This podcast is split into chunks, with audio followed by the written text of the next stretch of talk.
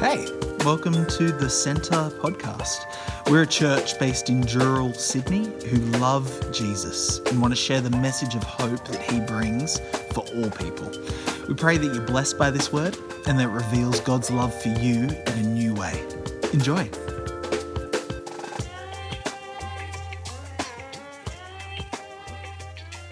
Good morning, everybody. Morning. How are we this morning? Oh, that's good to hear. And welcome to our some. Of I've seen some new faces here this morning. Welcome to our visitors. Now, today we're starting part two of our growth series. So, growth is the overall theme. We want to grow like a tree from Psalm 1, verse 3. He shall be like a tree planted by the waters, will bear fruit in season. Its leaf shall not wither, and whatever he does shall prosper. So that's uh, the big vision for the year, and we divide into four parts. Part one was prepping the soil. You got to have the N. Prepping. We're prepping the soil. The soil is ready. That's what we did last term.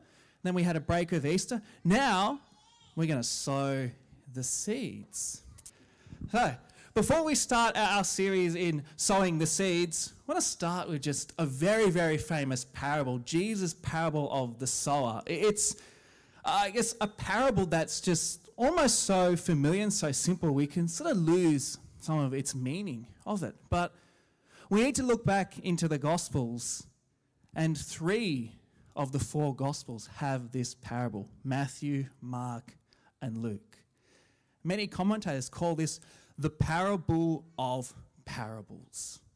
And Jesus kind of got stuck in the disciples. If you don't understand this parable, how are you going to understand any? Because this is about what the kingdom of God is like. It's like a man going out and throwing out seeds.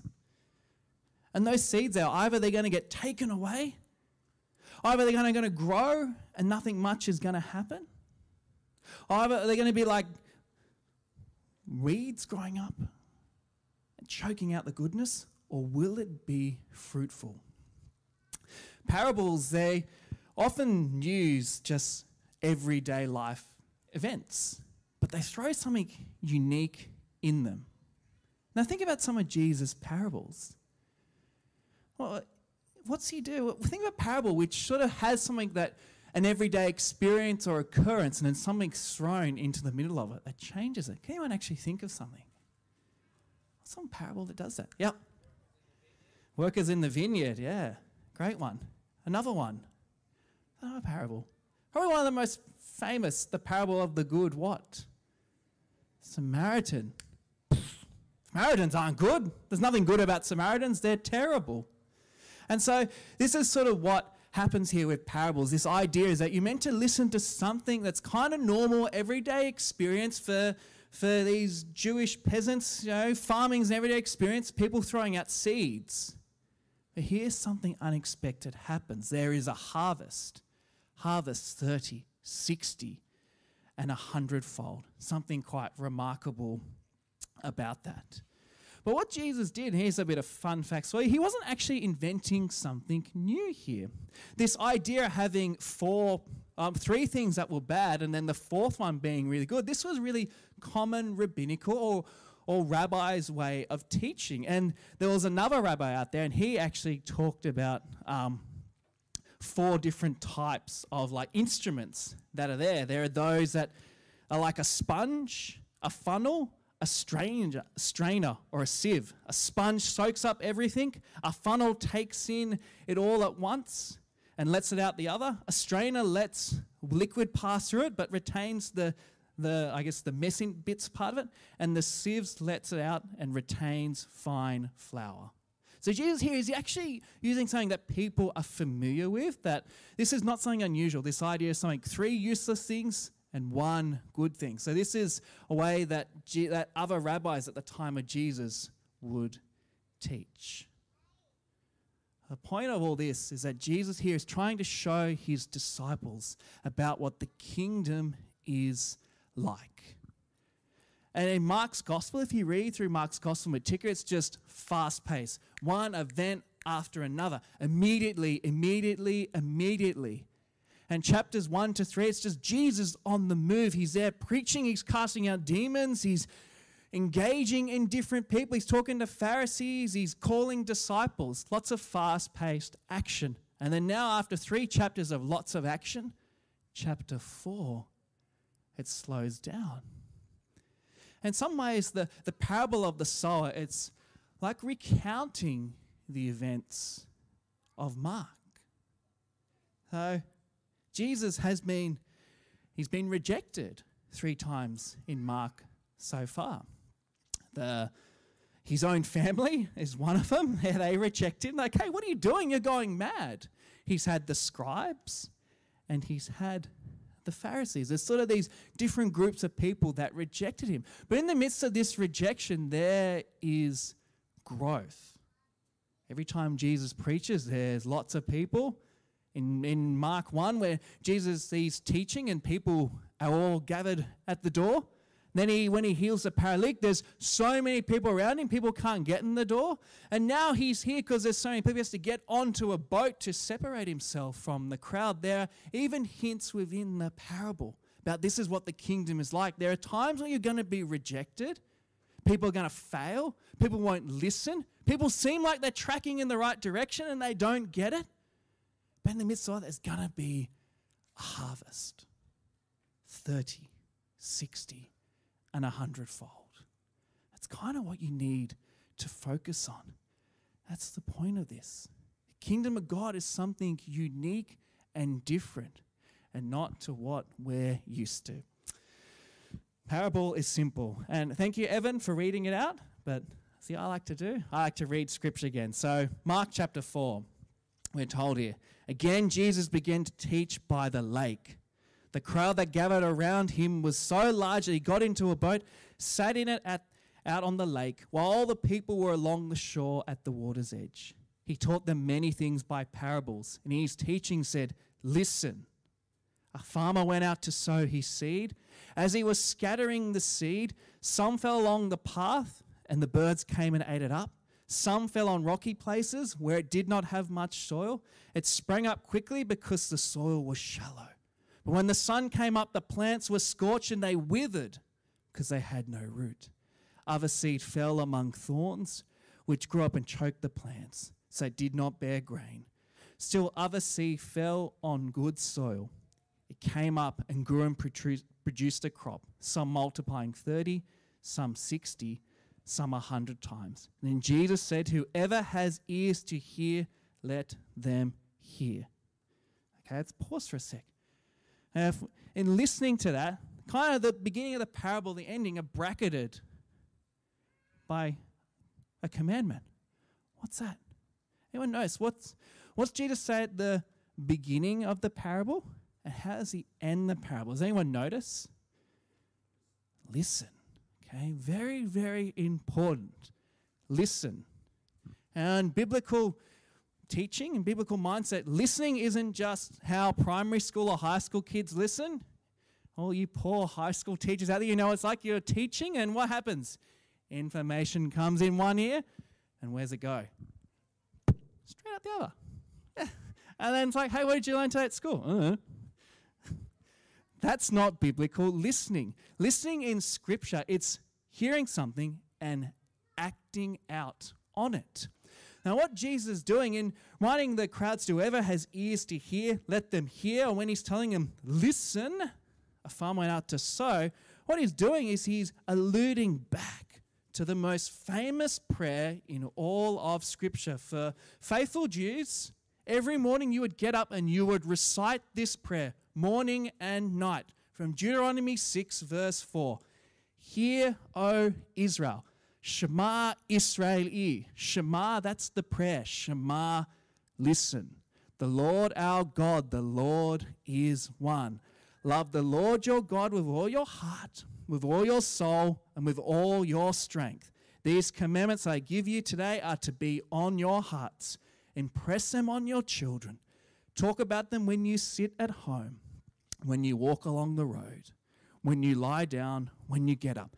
Tie them as symbols on your hands and bind them on your foreheads. Write them on the door frames of your houses and on your gates. Hear, listen. That's what Jesus is telling us to do. He's making his listeners think back. This is what Moses commanded the Israelites to do. They are to listen to God's command, Shema. Now, as the bringer of the new covenant, the new law, Shema. Listen. Listen very carefully. It's the point of the first part of the parable. It's interesting that as the disciples come to Jesus afterwards, there's always this expectation. You should actually know what's happening. I, I just find it quite fascinating. There's this expectation that Jesus would expect the disciples to know that if you've got ears to hear, you should understand this. Now, if you actually read all of Mark 4, you'll notice some of the order gets a bit messed up because here Jesus teaching on a boat, and then he's talking to the 12, which we're going to look at today. Then after verse 20, it seems like he's back there teaching on a boat, and that can confuse some people. So, this is another little tip. If I guess if you want to understand the Bible a bit better, is that biblical authors didn't necessarily write things in the correct time frame order. Sometimes they're just making a theological point. So that's a bit of an aside, just to help you in your gospel reading. Now, sometimes chronology is not important. What's important is theology. Theology over chronology. There you go. It's a helpful hint there. Now, when the disciples come to Jesus, they ask him, and he said, The secret of the kingdom of God has been given to you. But to those on the outside, everything is said in parables this is very interesting. Very hard bit of scripture here. It's from Isaiah chapter 6, from verse 9. They may be ever seeing, but never perceiving, and ever hearing, but never understanding. Otherwise, they might turn and be forgiven. It's pretty hard stuff there. Very hard stuff. May they be ever seeing, but never perceiving, and be ever hearing, but never understand. Otherwise, they, they may turn and be forgiven. Jesus is referring to the prophet Isaiah. And Isaiah's ministry was not necessarily one where everyone listened and readily accepted what happened. But for those who did listen, there was a blessing. So we got this sort of hint that's happening throughout Mark. Jesus has come to bring in the kingdom. Some people listen and are blessed, some do not. And if you know Isaiah chapter 6 is this beautiful vision that Isaiah sees of Yahweh's glory coming through the temple, and the seraphim there going, Holy, holy, holy is the Lord God Almighty. And Isaiah's response is, Woe is me, I am undone. I am a man of unclean lips, and I live amongst a people of unclean lips. And the seraphim put out. It's really strange, and they make Isaiah's tongue cleansed and purified. Then Yahweh sends him out. And then it says here, he says, Go and tell these people. These are the words Jesus crowed be ever hearing, but never understanding. Be ever seeing, but never perceiving. Make the heart of this people callous. Make their ears dull and close their eyes. Otherwise, they might see with their eyes, hear with their ears, understands with their hearts and turn and be healed. Sounds really harsh, sounds really terrible. Remember I've talked before that when a New Testament book quotes a bit of scripture, we look at the whole context behind it to understand it fully. Verse 11 says, This is Isaiah, says, Then I said, For how long, Lord? And he answered, Until the cities lie ruined and without inhabitant, until the houses are left deserted and the fields ruined and ravaged, until the Lord has sent everyone far away and the land is utterly forsaken. And though a tent remains in the land, it will be la- again be laid waste. That sounds terrible. It sounds horrible. It's judgment. But then there's a but. This is important. But as a terebinth and oak leaves stumps when they are cut down, so the holy seed will be a stump in the land.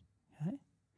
So, Jesus quoting Isaiah chapter 6, verse 9 and 10 doom and gloom, they won't be ever perceiving and never understanding anything. Oh gosh, like, you know, Jesus just saying this in riddles so people can't get into the kingdom?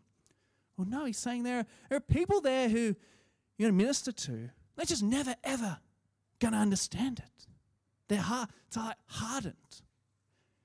And it's going to lead to some judgment. In Isaiah's day, that did it led to judgment. And Isaiah foresaw that. Cities lying in ruin, all this terrible, terrible language, doom and gloom. But whenever there's judgment, there's hope. But there's the terebinth and oak leaf stumps when they are cut down, so the holy seed will be the stump in the land. It's roundabout way. That's what Jesus is saying with these seeds here. The seeds are going to be scattered out. People going to reject it. People going to ignore it. But don't be disheartened because there will be a harvest. Perhaps, like in the time of Isaiah, all that will be left is just a couple of stumps.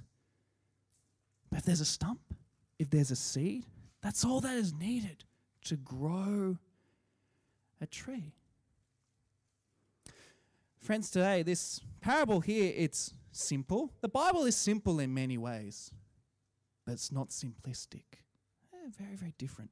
Simple, but not simplistic. Child can understand it. You can teach this to a child, but the depth of it is so profound and rich. And as Jesus gives his explanation to his disciples, we now learn what the parable of parables, the meaning is.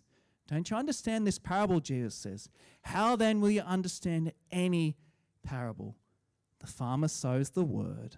Some people are like seed along the path where the word is sown. As soon as they hear it, Satan comes and takes away the word that was sown in them.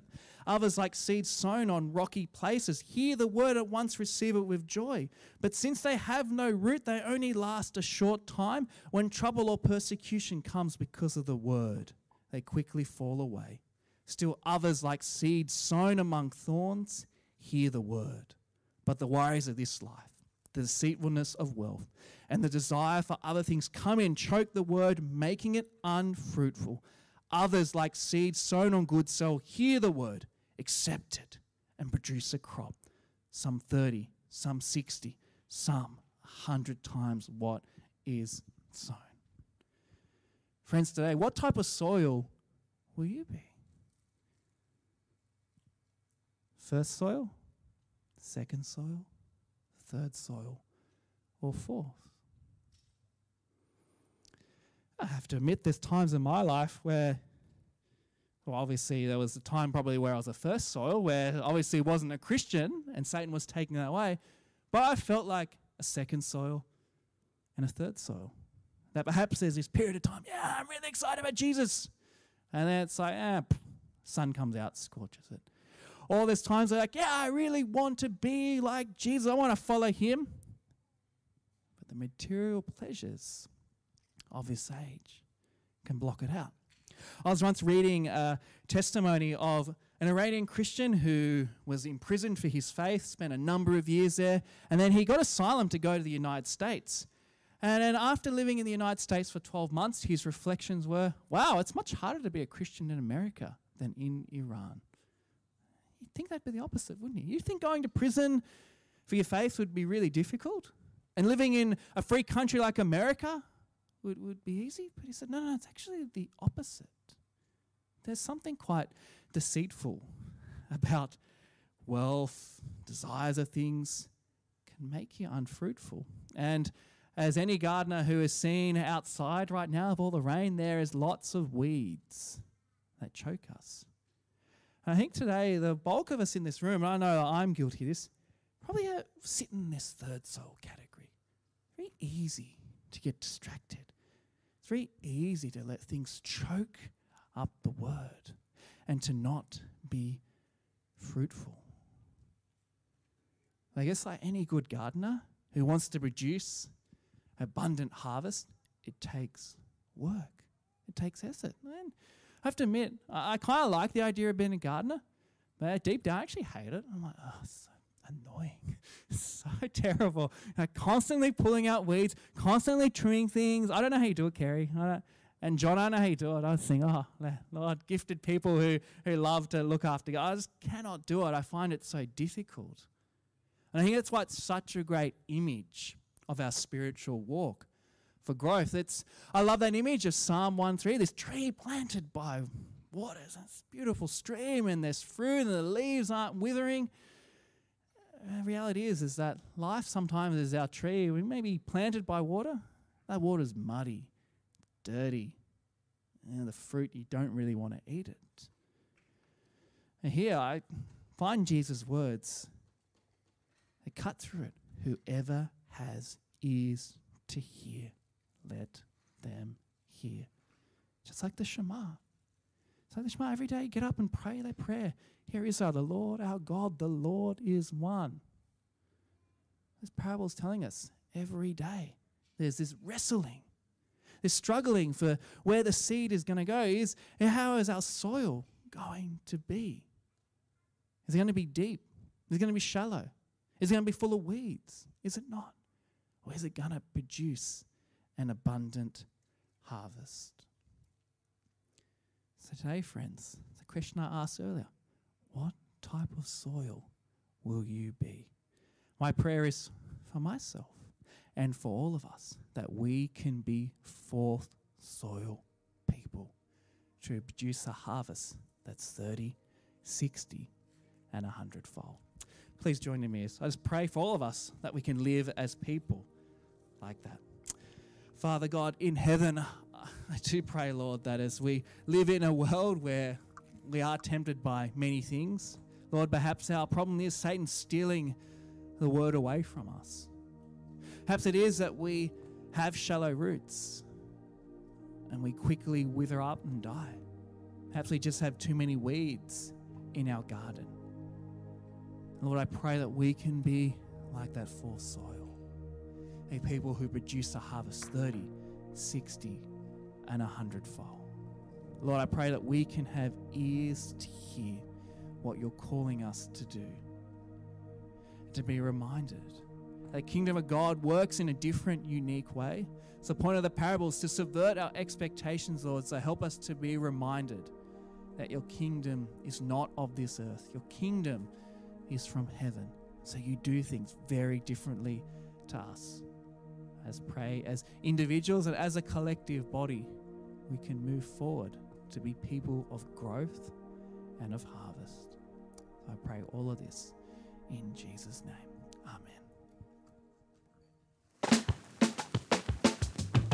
Thanks so much for joining us. Don't forget to rate and subscribe to help others discover this channel. Check out the description if you want to find out more or get in touch with us at the Centre Dural. But in the meantime, praying for God's hand over you as you continue to step into everything Jesus has in store for your life. Be blessed.